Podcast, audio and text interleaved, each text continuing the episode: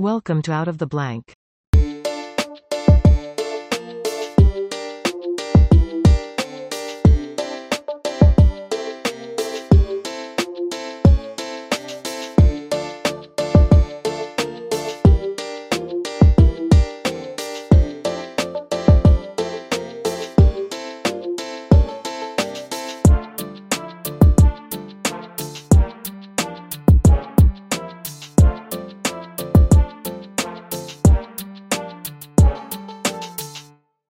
To another episode of Out of the Blank podcast. I'm here with Heidi. Heidi, for everyone out there listening who might not know who you are, can you please introduce yourself?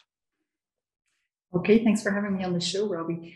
Um, so I'm Heidi Mertes. I'm a um, associate uh, professor in medical ethics at Ghent University in Belgium.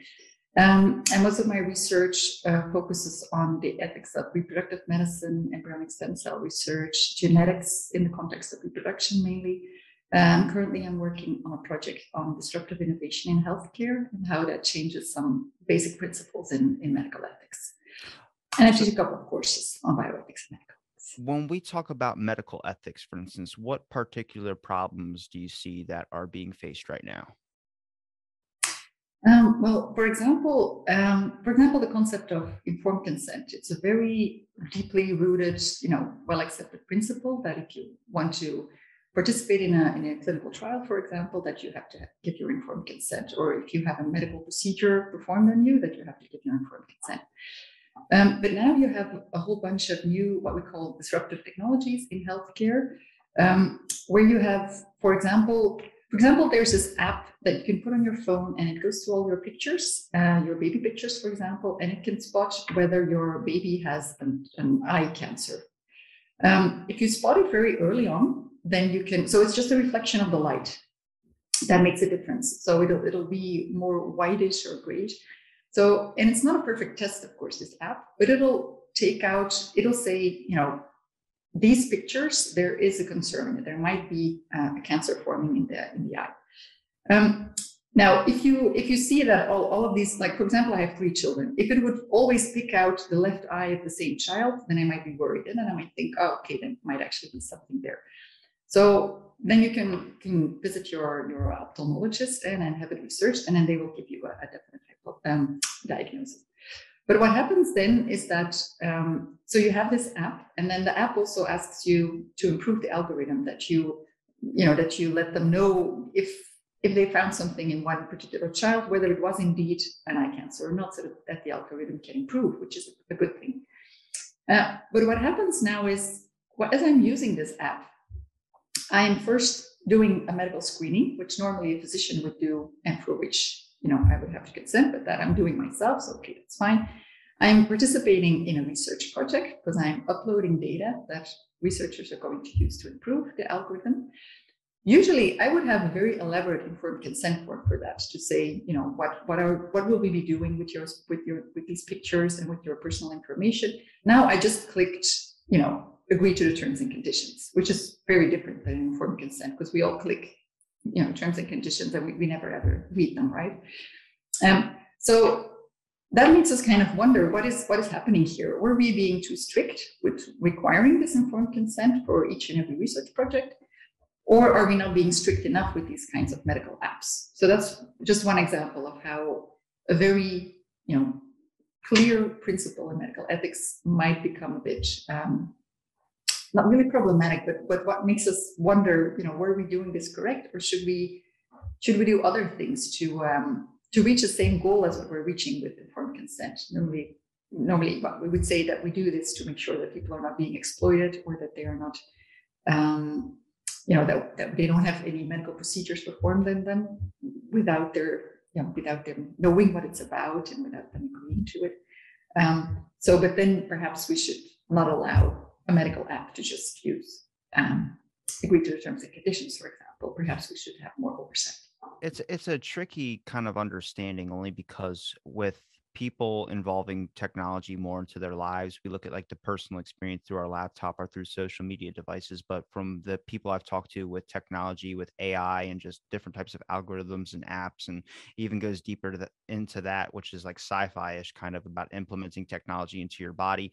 We're looking at ways to fix problems that we uh, might have been experiencing for a very long time. After talking with so many people about environmental pollutants such as phthalates and plastics and other types of things things, you're seeing a large number of people start being more concerned about their fertility, uh, being more concerned about their reproductive, not only the rights aspect behind it, but also just the issue of are they going to be able to have kids? You're having a lot of kids like younger than me, say 15, 12 years old, that are being put on antidepressants at such a young age. I mean, there was a study by John Hopkins about the number of kids who are suffering shortcomings when it comes to an aspect of being aroused or being fertile in some aspects. And it's a large area of concern because I think even people who say they don't want to have kids, they still like the option that they can have kids. But immediately when you take away that option, you say, oh, you can never have kids. There starts to be a dwelling effect on one's life where you start wondering, yeah, there's other methods, adoption, and there's other methods of this sort. But it, it, you, you start having an internal crisis, which causes people to want to take vast medical kind of enhancements or whatever they possibly can do to reverse that effect so they can actually be able to have kids, which this enters in an area of what's ethical and what's not ethical. And it really lands into some territory where, if you're talking about informed consent on an app, for instance, now that app people can say, okay, well, you're using the app, so you kind of have to understand they're probably taking your data. Yeah, but this is something that's private. And sadly, we're seeing technology come in. I mean, maybe not even sadly, maybe we're looking, I'm looking at it at the wrong light, which is medical humanities. We're heading into a world right now where your digital health records can be online. There becomes ethical issues whether someone can take your medical or whatever records and be able to use it. But when I go to the doctor, which I'm not going to lie, it's like once every six years, I know I'm bad at it, but uh, it's true. And all my stuff is through an app. I get my test results through an app. I get all this through an app. And the only thing that stops it is a username and password. So yeah, my doctor has access to it, but then who else has access to it? It can it be used for blackmailing purposes? That could be an option. Could it be used for companies that are just not even worried about you as an individual, but just want to get a general consensus on a lot of problems that people are experiencing in the world, and then make a product based on the number of problems people are experiencing? I mean, it becomes an open door type policy and something that used to be a closed or a closed private type situation. Yeah. No, I think you're right that that's a very legitimate concern there. Um, so I'll, I'll, first go to the, the last uh, point you, you last uh, thing you pointed out that, that our medical data isn't you know isn't very secure anymore, and I think that's more a problem in, in the US probably than in Europe. In, in Europe, we have the uh, General Data Protection um, regulation that came out, the GDPR, which which makes it more um, protected. In the US, you have HIPAA, which um, normally you know limits the, the, the number of people that physicians can share your medical data with. But that does not apply to, to health apps that you just have on your, on your cell phone, for example. They are outside of that regulation. So that does mean that indeed, if you have all kinds of medical information, for example, also genetic information, if you um, if you have an online genetic test, you know, just because you think it might be funny to know what your ancestry uh, looks like, um, then this goes into a database that can then uh, be solved and, and which is worth a lot of money. There was one uh, big, um, a lot of fuss about, I think it was Blackstone, an investment uh, company that bought one of these DNA banks for lots and lots of money. Um, and then of course people start getting worried, like what are they doing with these with these data? Because it's because they can be sold and generate a lot of money, of course, that, that they're worth so much. Um, these companies might say, well, you don't have to worry because we're only using them in an aggregated way, for example, or only in an anonymized way. But that's not really, well, first of all, anon- anonymity and genetics doesn't really go together very well. If you have someone's DNA, you can quite easily find, find someone. Um, but also, even if you can't be identified as an individual, which sometimes is perfectly possible, and which might have then implications for insurance or um, but even if you can be um, identified as an individual, also on a, group level, you can actually have harms resulting from that. So if I, for example, see see that all um, um people with uh, a background in, let's say, an, an Eastern European background uh, between 18 and, and 25 uh, have an increased risk of, of, depression. I'm just I'm just saying something. It's probably not very likely that this would be the case, but then if I am a, applying for a job and I am, you know, I have Eastern European ancestry and I'm between uh, 18 and 25 years old, then my employer might think, oh, this is a high risk category. Uh, we know this from from research. Um, or, for example, in autism research, there was one that was halted um, recently in the UK where people did consent to have their, their genetic code researched. Um, so all people that that were you know that had autism, um, and those in the study didn't really mind that this genetic code was being you know deciphered to find out if there were genetic clues to who might develop autism. But other people with autism did object. They say, well, we don't really want you to be looking into our DNA to find out um, what um, which mutations cause this because you know, once we know these mutations and once someone else has my genetic code, then they can see in my DNA that I have autism and I might be discriminated against based on that. So I don't want you to do the research. Um, so I think it is indeed a, an issue that needs more regulation, uh, probably to make sure that these um, these data are more well. You have two ways of regulating it, um, and it there are two ways of seeing it. So either you say my medical data is my uh, my possession, I own it, um, which is difficult to, to arrange legally, in fact, but it is how we, I think, intuitively think about it. Or you could say all this medical information, all this information we have on our population is like a common good. It's our uh, common heritage or common uh, interest to have all this, this information to develop uh, drugs and, and, uh, and cures. Um, and so we should all share this in solidarity and, and altruistically with, with society they both have benefits and, and drawbacks. So if everybody, you know, shields their own information, says this is mine and nobody can use it, no, no, no research institutions, no pharmaceutical companies, then of course it's more difficult to to develop drugs. It's it, it, because it is useful data for, for drug development and for therapy development. Um, so that's not ideal. But on the other hand, if you say, oh, it's all for the common good, then of course you might you know come in this situation where you're being discriminated against because of your um, uh, you know your data that, that people have on you. So i guess the the middle way is well there have been several proposals. So one is for example that you have some kind of layered consent well not layered consent but different types of consent.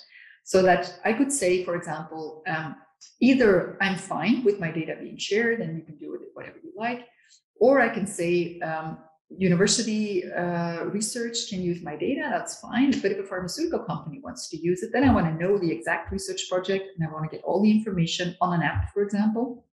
And only when I have all this information, I will either consent or not consent to them using my data. Um, so, but all of this has to be, um, yeah, has to be developed and, and, and thought through. Um, there is um, one idea, for example, of using Solid pod technology. So that's the technology also presented by um, uh, Tim Berners-Lee, I think, uh, the inventor of the World Wide Web. So he's not very happy with how, for example, Facebook is using our data. So we put things on Facebook, and then it becomes Facebook's property, and they can basically uh, share this information.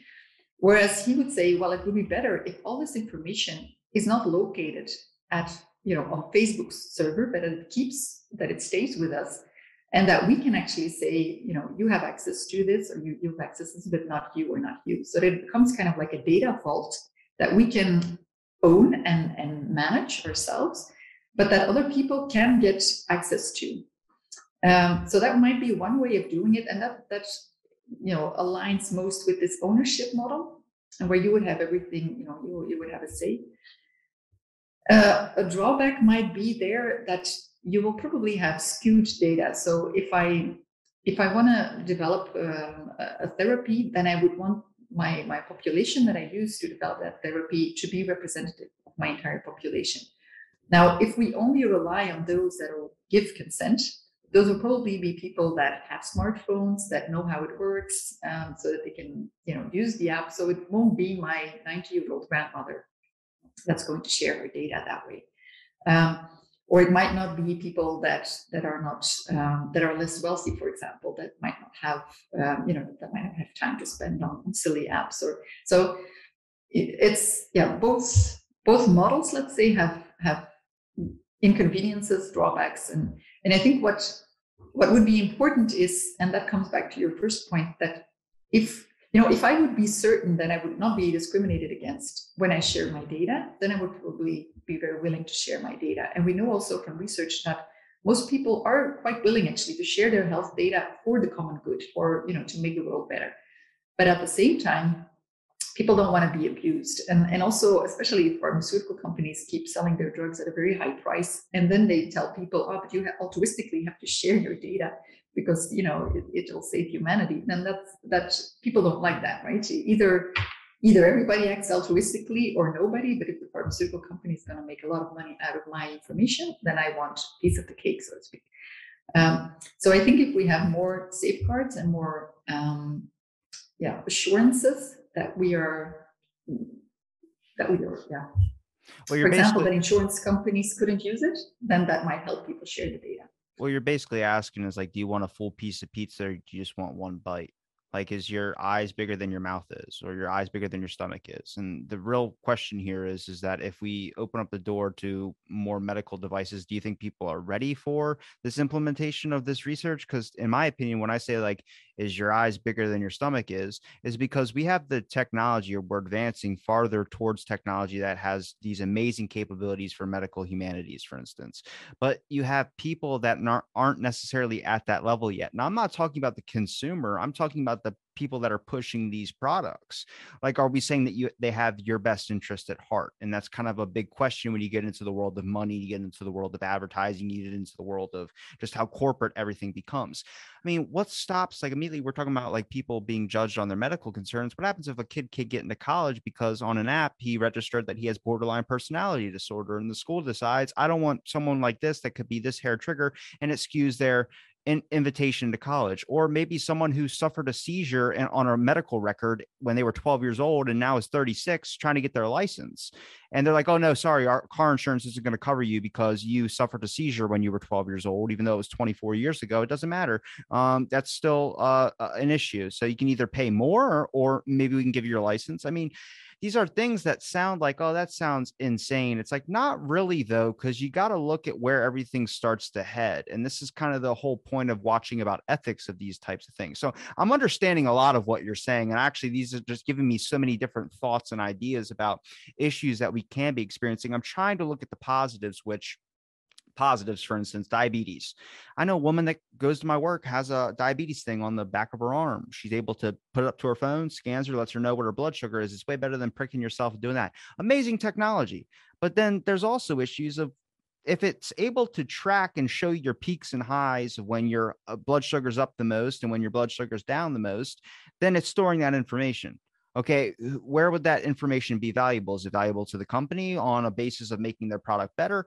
Maybe but is it also being saved somewhere where someone can log into that and see it there? This became issues when i started talking to someone who exposed they're called the google whistleblower exposing unethical things about the google company. Well there's a lot of issues that were going on with data that were being used and sold and and different varying things where you start realizing I was like how far is technology going in the medical field?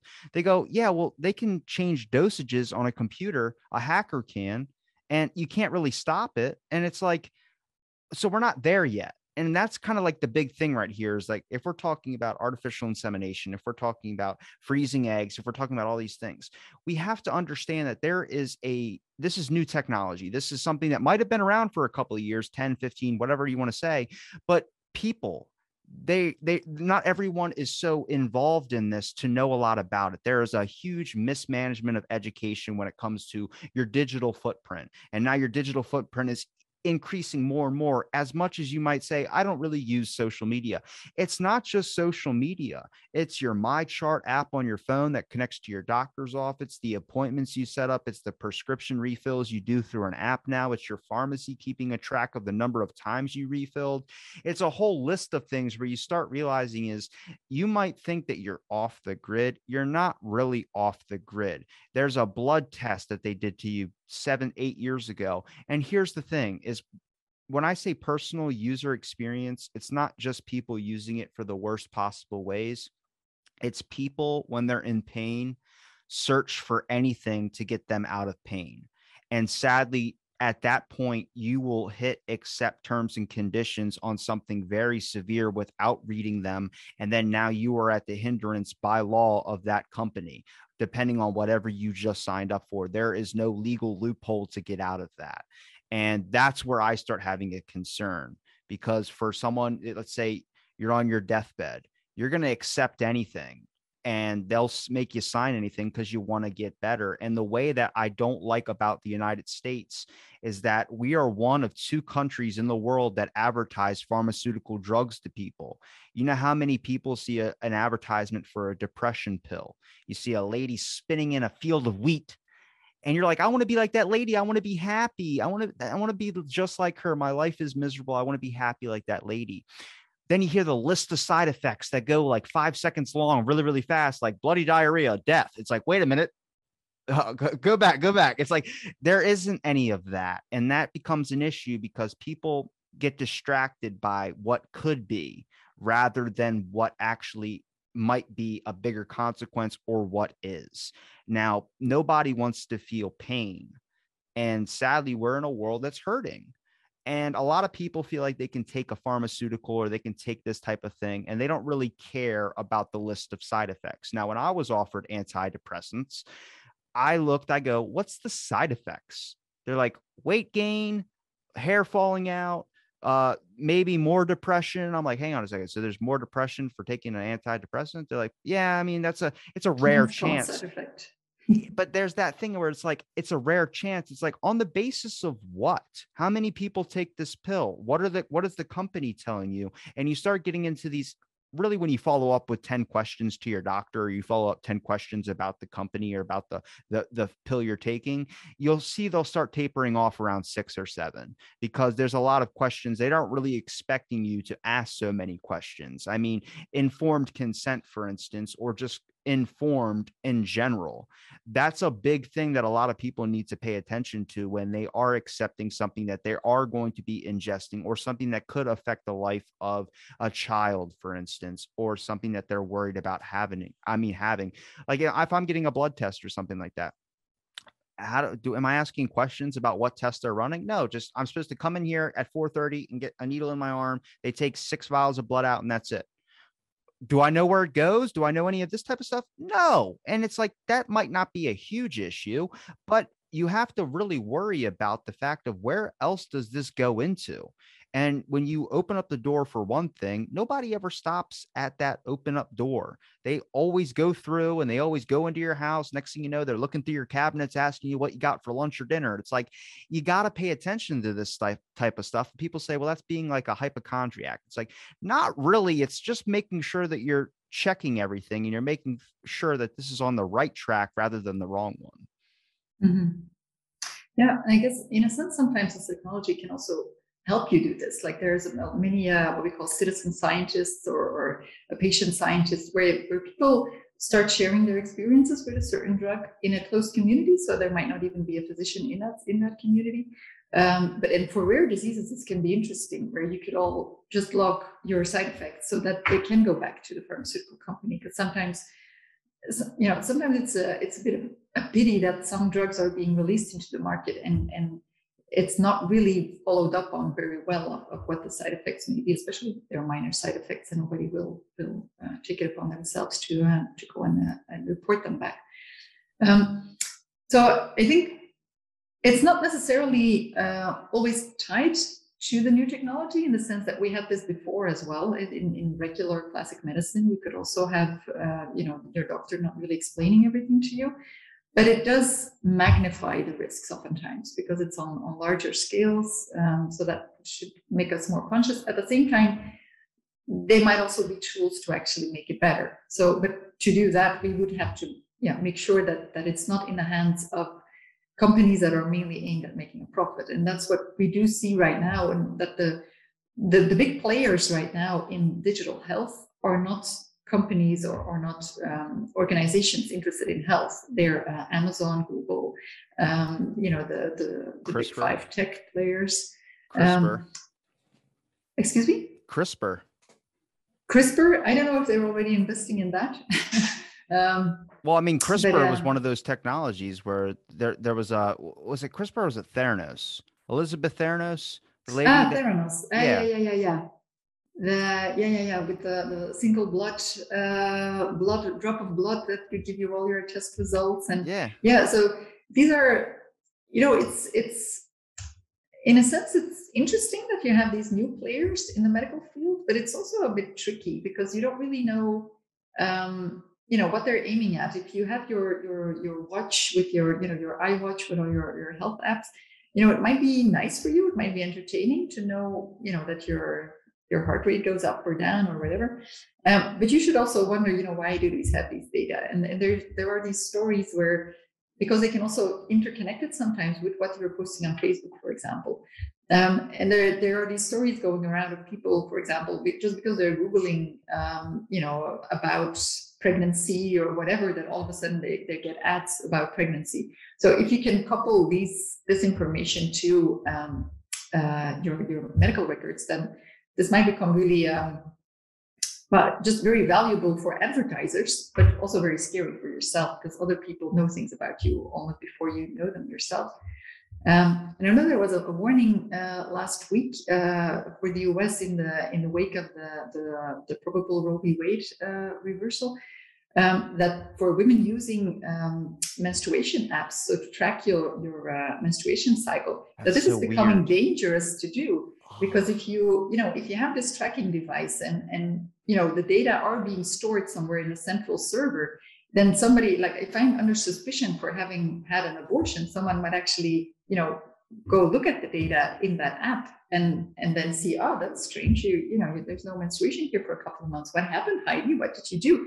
You know maybe i miscarried. Maybe i but all of a sudden i become a suspect just because i was logging you know when i'm menstruating which you, you wouldn't expect to be incriminating data or some or data that somebody that might be useful to someone even so it i think there are a lot of instances where I mean, we, we shouldn't be um, worried all the time about what will people, you know, evil people do with my data. But there is some some sense of, you know, we, we have to be careful with how we share these data. Um, and we would hope that there are some securities built in that make sure that these data do stay um, private for, uh, you know, for, for a, a reasonable, uh, to a reasonable degree that we could at least, you know, be sure that they're not being used against us. I never understood the menstruation or like the uh, the period apps or the period trackers that like there's these apps out there. I was like, that's that, that just seems so weird to me. Just feel like, uh, can't you write it down like or something like that or remember it? I don't know, but I get it why people use them. But I knew so many people that were like after that act had was was going on, everyone was like, delete your period tracker app. I was like, is that a real thing? Like I thought that was like a joke I saw like on an SNL skit or something like that. Um, no, I but, think that's people that don't want to use contraception, but that just want the app to tell you you're fertile right now you're not fertile so you know whether or not you can have sexual intercourse at that point without yeah. getting pregnant so i guess that's why people want to use it which well it's fine or if you have a medical condition and you want to make sure you know that i don't know that your reproductive health is not impacted um, but it, it is becoming tricky even you know something seemingly um, innocent like that do you think people want to be educated on something like this? Do you think people actually want to know that their data and all that stuff is being sold? Because I mean, the social dilemma documentary came out about Google and all this stuff tracking your data, then everyone just got used to it. Now they literally ask you on the website if you want to accept or deny cookies. Um, they're openly telling you that they are taking your data information, and people don't care. They still want to use the app, which I think more knowledge of the dangers behind it, or just making people aware. So at least there's no risk to the idea that they were unaware. At least they knew what they were getting into. But I think people adapt. I mean, that's my biggest fear with genetical engineering engineering I see the upsides of it so much when it's like you have a baby that might have autism and you can correct that in the womb or something like that where this baby doesn't have to like you know can like n- as normal as you want to say I'm just saying in an aspect of like they're not going to have autism in their life doesn't mean they can't have a happy life it just means that they won't have autism or something or uh, there's a disease out there it's a suicide disease basically. What it is is like you just randomly pass out or something like that and it's like that's a dangerous that's a dangerous one. And it's like if you can fix that before this person ever experiences that, then yes. But what stops companies like CRISPR, or other things that just start going, we can make your baby have blue eyes. We can, and then you start engineering. And it's like, I, I think when people have too much power, they start to abuse it. Not just, you know, companies, but people start to do that. I mean, I uh, had when I was telling you before about having Peter on here who talked about the issues with artificial insemination and all these kids that are, are people that are having brothers and sisters that don't know that they're brothers and sisters. They have to go track back their history and stuff. That's a dangerous thing. But I also have a friend who had kids by having his wife freeze her eggs. And it's like there's a crucial aspect to the people that need it, but there's also people out there where they've learned to donate sperm, you can get paid for doing that depending on how good your genetics are. And people just do that and they don't want to be responsible for the kid. And that starts to become another aspect where we go, this is having too much power. You can't incentivize people to do this type of stuff. And I get it, you might need some. But at this point, people can't make that decision correctly and companies shouldn't be in charge of making that decision for them. There needs to be a, a, healthy understanding about the pros and cons. There needs to be better restrictions. There needs to be guidelines that have need to be updated in a sense because they were made when the company might have been introduced or when this first technology was introduced but there really hasn't been like let's go look back at like the artificial insemination records. Let's go look at there's none of that. It's just moving on to the next thing and maybe that's because the general public probably doesn't turn to artificial insemination or things of this sort. But we're entering a world where there is more gay people than ever. There's more of this. So this should be an area of concern for a lot of people when it comes to artificial insemination. You know, I don't care if you're gay, I don't care whatever, but that should spark up interest amongst the general public now that this is becoming more normal. Well, I must say there is a lot of follow up in uh, in the IVF uh, uh, uh, sector. So there is um, there are registries of children that have been conceived with IVF that are being compared to natural um, reproduction. Well, children are a result of natural reproduction. Um, so that's I think we're we're not doing bad with that, but I think you are right in saying. Well, I think I think people should be educated about all these all these new technologies and these new ways your data is being used, these new technologies that are being used to reproduce. Um, I also think that you are right in saying, you know, some people will just not care and still share their data. And there you have a problem which we call the big data divide, where you don't really oftentimes have a choice. If I say I'm not going to share any more data with Google anymore, I'm just never ever going to Google something. Well, that's you know, my life is going to be harder if I can't Google anything. You can use another uh, another um, searching machine, of course. But it's you're, you know, you are there. It's so permeated that it's very in our into our lives that it's very difficult to to avoid that. But I think that's why you need, you know, extra levels. You want to inform people, and that's at, at a basic level. But then you also just want to build in safeguards for all those people who, um, who either are not informed who or who are informed but who feel that they don't have another option but sharing their data for example or taking recourse to a certain uh, therapy or, or um, uh, intervention. Um, so that you can also make sure that they are also being safeguarded. So you could, for example, say, you know, you should have um, obligatory follow-up on the children you conceive through a certain certain method or certain procedure. Uh, for example, for egg freezing, it, it hasn't been around for that long. I think it's about 2004 that, that it started uh, becoming available. Um, so it would be nice to go look at those children and see, you know, are there any extra birth defects? What are what are the implications? We have some follow some follow up data on that already, but not you know not a tremendous amount, of course. And then you have to dare and go back as well and say, you know, if there is a problem, then you should you should report it. Um, so far, I don't know if there has been any. Oh yeah, there has been one that has been revoked. At one point, there was um, cytoplasmic transfer that was done uh, in the U.S., where the FDA at a certain point says said, "Well, you, you should better stop this because we're concerned about the welfare of the children that will be born that way." The ban is still in effect in the in the U.S. In fact, because now there are safer ways of doing something similar, but I don't think the, UA, the U.S. has shifted their stamp.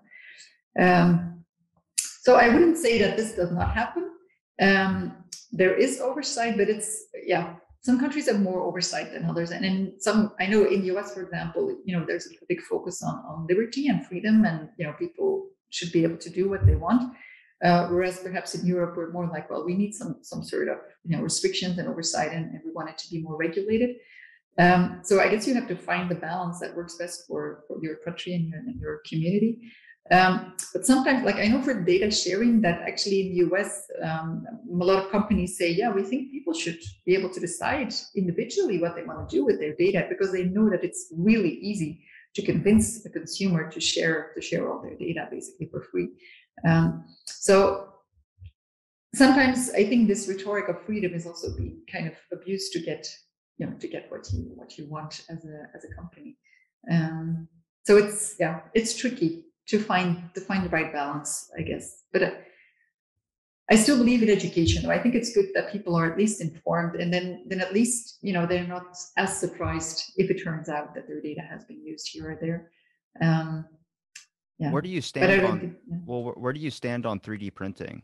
Like somebody that might have a 3D like printed heart or something of that sort. Yeah like fixing a i've seen articles about fixing a ventricle or 3d printing a ventricle then having it replaced with that but also a 3d printing heart. I mean if we get to a point i don't know if it's been done i remember reading something about that like the ideas of it but also i've been talking to a lot of people who are involved like with putting technology into your body.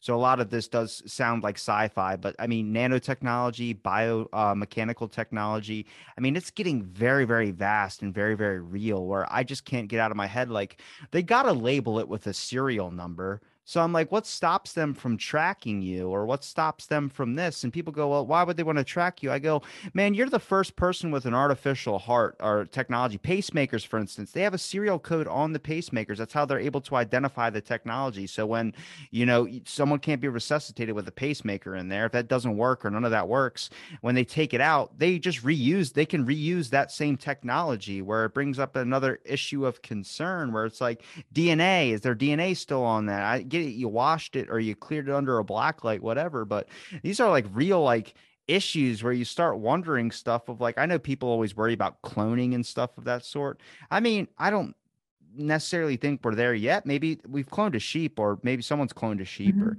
you know, we we have technology that's getting close, but I mean, right now I think all we have is being able to inject something into like uh something that's pregnant and being able to recreate something like that or being able to develop and that's with small animals or small things of that sort. I don't think we're so far as cloning a human yet but. Well nobody's trying it but i think the technology in principle there would be you know we're cloning pets right? Uh, and and larger mammals as well. So i think it's feasible uh, to do it but yeah you could wonder why would you want to do it? But i think yeah cloning is a bit of a you could pull a, an entire episode on that, I think, because it's actually quite interesting where we're why we are so opposed to reproductive cloning, while we're allowing a bunch of other uh, reproductive technologies. Um, so, but yeah, to get back to the to the tracking in the in, with the medical devices and the and the 3D printing, um, I think again, there's a lot of potential there to save human lives because we, you know, it's if you have to replace, uh, you know, a body part somewhere, it might be, or it would be really nice if we could print that in cells that have your own tissue type, and so that your body won't uh, won't won't uh, push it out of your body, basically. Um, so that's all great again, I think if you are worried for about being tracked, uh, if, if somebody would want to do it, well, would again, I think you would need two things again: consent. You know, we have to inform your patient what you're doing, and then arguably uh, oversight to make sure that this does not happen. Um, the thing that comes closest to that, I think, that I've heard so far is the digital pill. So there are pills oftentimes for um, for mental illnesses where the physician really wants to be sure that the, that the patient is taking their drugs as prescribed. And so where um, where uh, yeah a chip is in the pill that you ingest, so that it's if the data can be transferred to the, the drug company to say uh, this this pill has been taken this day on this this time of the day, so that your physician also can track as she's been taking her meds every day. Um, but well, first of all, it would be some of these pills are now not being sold anymore without the tracking, so that's problematic because then if you need the drug, then you you are kind of obligated to be tracked in when you're taking this pill or why not. And also what we saw there is that sometimes these companies are actually tracking more than, than the basic minimum of what they would need to be tracking. So if it would really be about compliance about you taking the drug or not, then they would only have to register that. But you it's you have to wear this um, uh, yeah, something that you wear around your waist to to transfer the signal, kind of, so it can see whether the, the pill has, has passed through. Uh, but for example, sometimes it also monitors your heart rate, and then you might say, well, that doesn't that doesn't really matter. I don't, I don't mind my heart rate being uh, measured or, or tracked, but in a sense, it is it, it does matter because then they know at what time you go to sleep and at what time you, you wake up, at what time you're, you know, doing sports, at what time. So it's all this information that might be harmless, but at the same time, you know, you might also want to keep that private. So if if already you would allow a digital pill to be to be used, then you might also want to make sure that you have regulations to say, well, then only monitor whether the pill was ingested. So you know that might be interesting. And then and then also regulate where this information is being stored. Is it only your physician that knows whether you've taken the pill, or is it a company making those pills? Are they selling this information or not? So that would be, I think, um, uh, worrisome if we, if we go down, down down that track. Well, that's but for the rest, um, yeah. well, well, I'll say that's tricky. Can't you get out of a lot of this stuff if you just say that you just give the information and not give the person's name, like anonymous? Like the immediately, I remember when my doctor asked me, "Do I vape?" I said yes, and I'm like, when you put that question on the chart, I get it's to better treat me, but what stops that person from not giving my name with that answer, but say, okay, well, we have ages under this range that are vaping more than vaping not. And then who are you giving that data to? Well, that's the drug companies. That's people that are making nicotine products. That's tobacco. I mean, tobacco has influenced a lot of studies and a lot of research things as well, too. And it gets into this area that I've been getting super interested in, very scared, which is corporate influence into business. Uh, I mean, not business, corporate influence into just research and anything in general when it comes to like academia, for instance. There are so many articles I'm looking up at renewable energies, and the renewable energies are like sponsored by Exxon. I'm like, that's a gas company. Like, of course, you're going to tell me coal power is amazing. Like, I'm not going to get the honest information, which I mean, it it sucks because even though they can get out by saying, well, we didn't put anybody's name on this, I'm like, yeah, but where did you get your information from? That means that that institution was giving you information that was private in that individual conference, but they just labeled it anonymous. It doesn't matter. You're looking at an institution now that just might have wanted to get some more money for their you know funding didn't see the harm in it but there's a lot of harm that comes with that yeah yeah, that brings us back to this aggregated data. So it might be that, well, that the, the, the two main ways of, of making sure that that you are protected as a, as a consumer or as a patient is either aggregating the data and making these big uh, silos. Let's say all, all people below 20, and, and you know, and if you have hundreds of them in there, then you might not be able to track who's who, or anonymizing. But this is becoming really, really difficult. There's been many studies where if you only have like four or five pieces of information about one person, then you can quite easily identify like half of them. If you just go on social media, for example, and, and, look, you know, look for people, um, yeah, you know, dark hair, that age, um, mother has has a university degree, and and they live in this area, for example, then you might just find them quite easily, or narrow it down to three people. So this is a, a, difficulty, but one that is also difficult to tackle because if you would say, well, we can't really, we can't really never be sure, we can't n- never be safe that they won't be able to track us, so we will just never share any data, then that's also a pity because then they don't have all the benefits of the data sharing. Um, so there's, um, yeah, I guess it's a, a, dilemma that you can that you can't completely escape, that you'll always um, have, and and which is why again I think we have to make sure that you also have legal repercussions for those who might abuse the data so that they you know there are regulations saying you cannot share the data for example with an insurance company in a way that they might identify someone.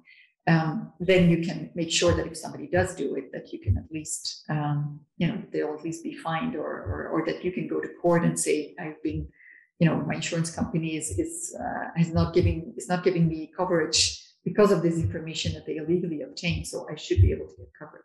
So yeah, I think. it, yeah. Well, I was about to say, have you noticed like the recent stuff with um organ transplants? Like a lot of organ, uh, like for instance, um, actually in my town, um, a person had got a pig heart, and he lived off of it for I think thirty something days and then died. There was some disease that was in the pig heart or something like that that killed him. And I mean, people had this issue with COVID like did they get were they vaccinated were they not? You're donating an organ to somebody is that going to affect a bunch of things? There's a lot of stuff i didn't even i couldn't even imagine thinking of that were coming up and it becomes issues. How many people have gotten a new organ from another person and it might have had a disease it might have had something that wasn't disclosed because maybe that person didn't know. I mean there's a lot of stuff i understand that we test for but these become issues as well too. I mean um even with stem cells i bet that has to be the weirdest experience to understand stem cells because for me six seven years ago when i first heard about stem cells it was like going overseas and getting stem cells for instance and then it's became increasingly legal here in the states. There's more education there's more research on it now and everyone just gotten used to it. I know a couple people like i got a stem cell treatment i'm like what like I remember six, seven years ago, that was the weirdest freaking thing. And now it's like becoming more normal. I'm not against it. I'm just saying that adaptation to the immediate pushback of like stem cells is bad. You got to go to another country or something like that, at least for the States. Mel Gibson talking about he had to go to a whole nother, like uh, somewhere in Taiwan or something like that to get stem cells or something like that. And now you're seeing this whole turnaround from it. I don't know what your thoughts are on it. Well, for the stem cell therapies, there's a lot of there's a lot of therapies that don't work at all. so it's um, you have well you have the, the, therapies that we've been having forever. Like if you have leukemia, you can have a stem cell transplant because you will have to have your own stem cells basically destroyed to get the new ones, you know, to to make sure that you're um, that you survive. Um, but you have a lot of companies saying that they have stem cell treatments just because it sounds fancy, but they're not really evidence based. They're not really doing much. So you have to be careful with that. There are a couple of um, stem cell treatments, of course, that, that do work. Uh, there's, I think, an eye treatment that exists. Um, but there's there's this, um, yeah, there, there, was a lot of hype around stem cell research, a lot of hope, and some companies are are cashing in on that without actually giving a proper treatment. So that is something to be very very careful about that if you have a stem cell treatment that it's through you know through a physician that knows what they're what they're doing and and, and that they're not just just telling you something that that just won't work uh, to to get some money out of you. Um, when it comes to reproductive health for instance this is like it, it goes in with what we just talked about. Um how many people are being sold something without the proper information or maybe it's just a label? Like you mentioned people say like stem cell treatment is like that's a thing that people say. How many people are actually getting like their you know actual correct information and they're paying for something when their company's not really keeping up to date with the amount of things that they're saying? We had a doctor um wasn't even that long ago uh a lady got a certain a sperm donation. She wanted to artificial inseminate and the doctor had filled up the jars with his own because they had a low amount of the actual thing so people got the wrong product and eventually got the wrong genetics or things that they wanted in their kid. Yeah. Yeah there there is some concern over that. It's what we call the, the idea of add-ons where you have you have your regular ivf treatment and then perhaps they will say oh but we can also do this to increase your chances. We can do that to increase your chances. And some of them are evidence-based but some of them are not um, I think one of the one of the big ones that, that are concerning um, is uh, what we call yeah PGTA, so pre-implantation genetic testing for aneuploidy. So I might have to explain that one. So if you if you so if you go through IVF, you make a couple of embryos. Eh? So the you you uh, as a the, the woman um, your ovaries are stimulated so that you have let's say 10 uh, egg that that um, ripen that that cycle, and then you get them inseminated, and then you might have let's say eight embryos.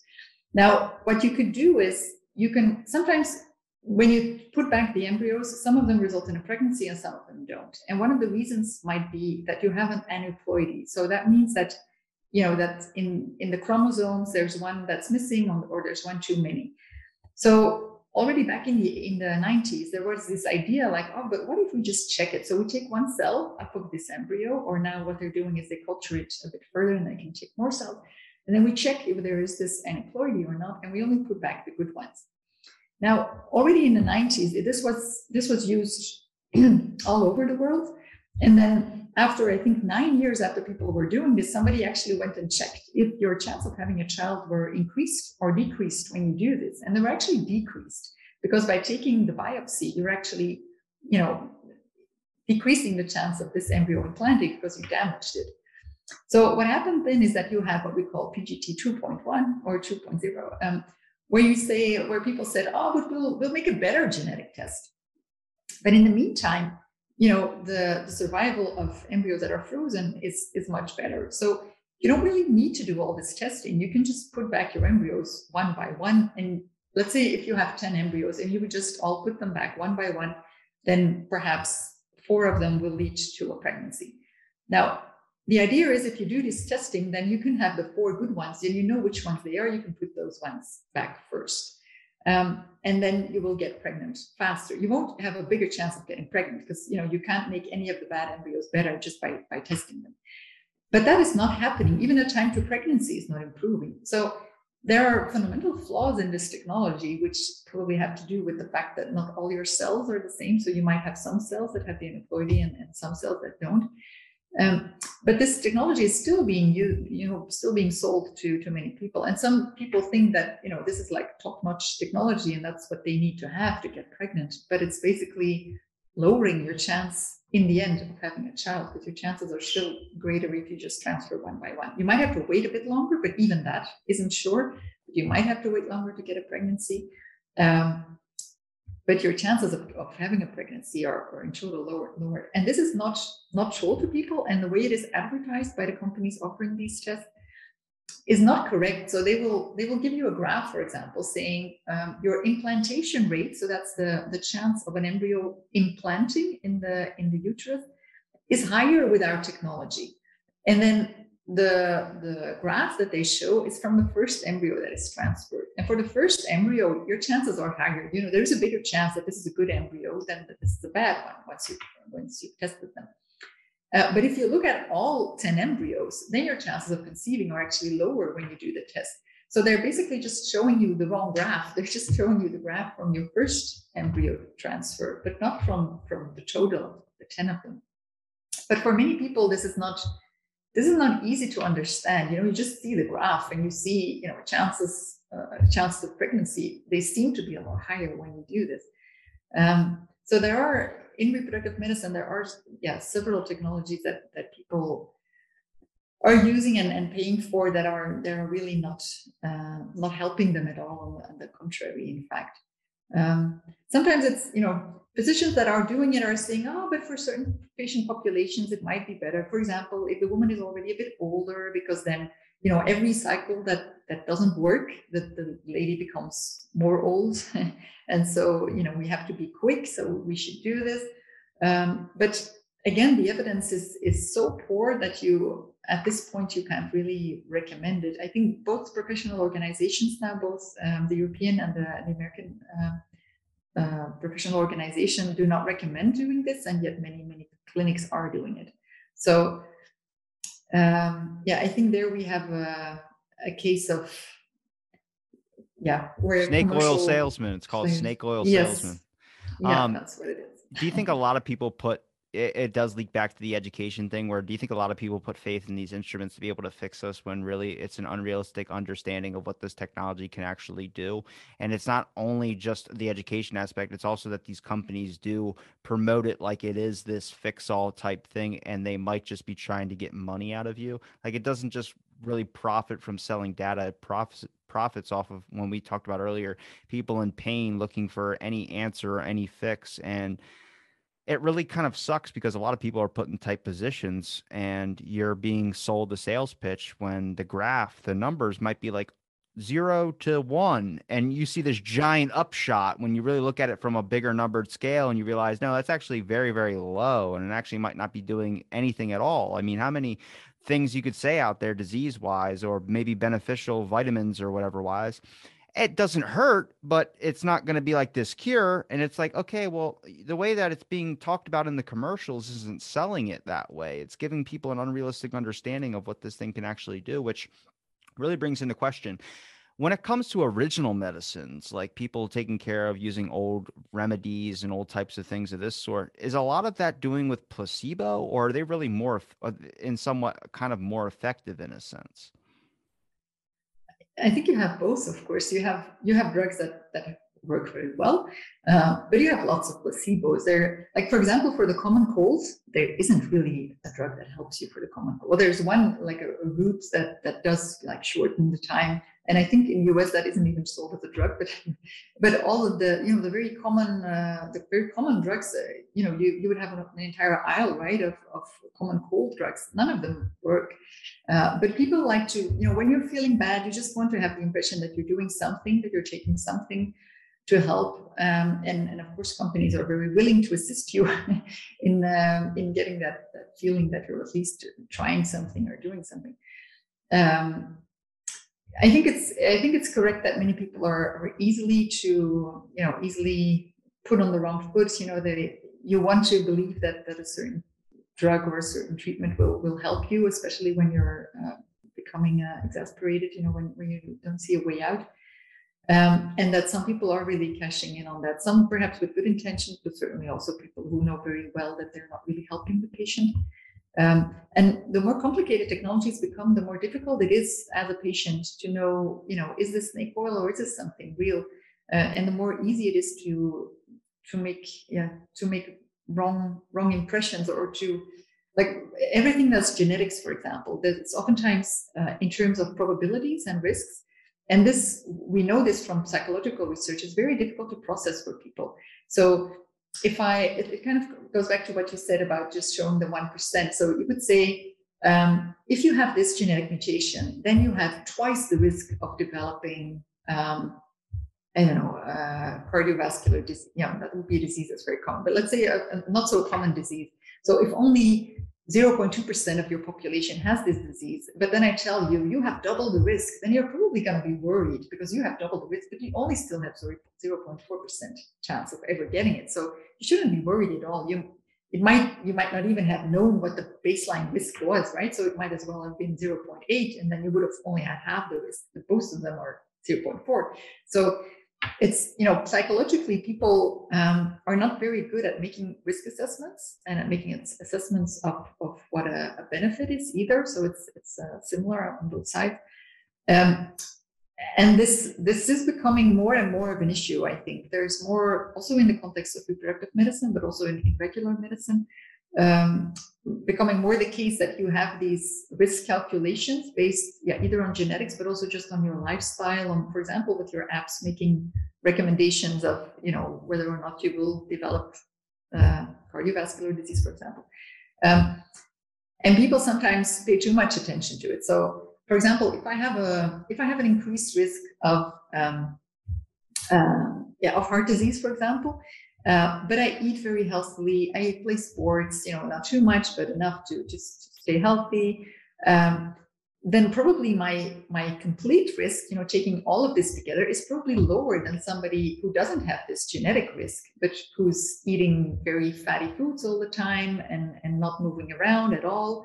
Um, so we should be careful that we yeah that we look at the entire picture and that we yeah that we again inform people better of all these different aspects. But it's it's difficult because it's easy to give people graphs and numbers and and um, and make them think that they are that they are in trouble and that they need to take drugs to to make it better it's um, also really hard for people to understand genetics, not just from a technical aspect, but to understand that it might not be in the cards for you genetic wise. Like there are people out there that live to be 75 years old smoking like three packs a day and never get cancer, have the lungs of a newborn infant or something like that.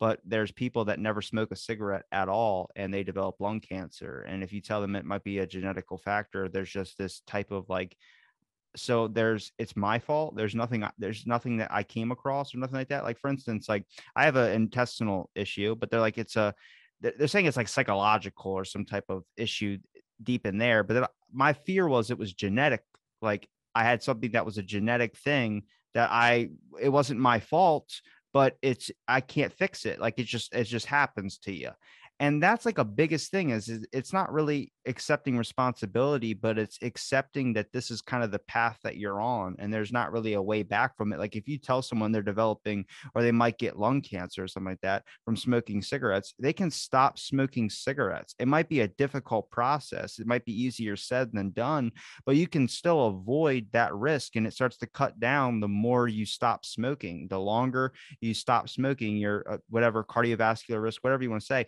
it all decreases now if you give someone the option of saying, Hey, this is a genetic factor, I'm sorry, there's nothing, there's no hope. And people want that hope factor. Yeah, but most of the times it's a combination of two. There, there are only a couple of diseases that are really strictly genetic. Like, for example, Huntington's disease, okay, it's strictly genetic. You can't do anything about it. Alzheimer's. it. But uh, Alzheimer's also a very strong genetic component. There's not completely, but a, but a very strong genetic component. But most of the risks you have that are also genetically linked also have an environmental factor. And also, well, also the environmental factor, you don't have full control, of course, right? Because you don't know, you know, what what the air quality is in your region, or you know, you can't, lead and you can't paint. live in a bubble. Lead and Yeah. paint. That's still in the U.S. We have lead and paint, and I've talked to uh, his name is Jeremy Braun. I think his last name is. Um, he studies with pregnant women, um, the environmental pollutants and all these chemicals that are being involved in. There's a lot of kids now coming up with behavioral issues, mostly behavioral, but a lot of cognition issues of kids being born today with cognition issues, and that's a big factor I think we need to worry about as well too. Which I think is going to push a lot of parents to want to know more about this technology and stuff to make sure they're making the accurate decisions for their child's life as well too. Yeah, yeah. No, it's true. But you, yeah, you oftentimes have both. So you, um, it can be wise to do, for example, to get genetic testing prenatally or preconceptionally to make sure that you, you know, if you know that there's a huge family risk, for example, Huntington's, if you know that that your parents have Huntington's uh, disease and you don't want to pass it on, then you can select the embryos that, that do not have the, you know, this mutation um, and prevent it. But for many other illnesses, it's it's a bit silly to go and. I know that there's this one company now uh, in in the US. I won't say their name that way. I'm not promoting, them.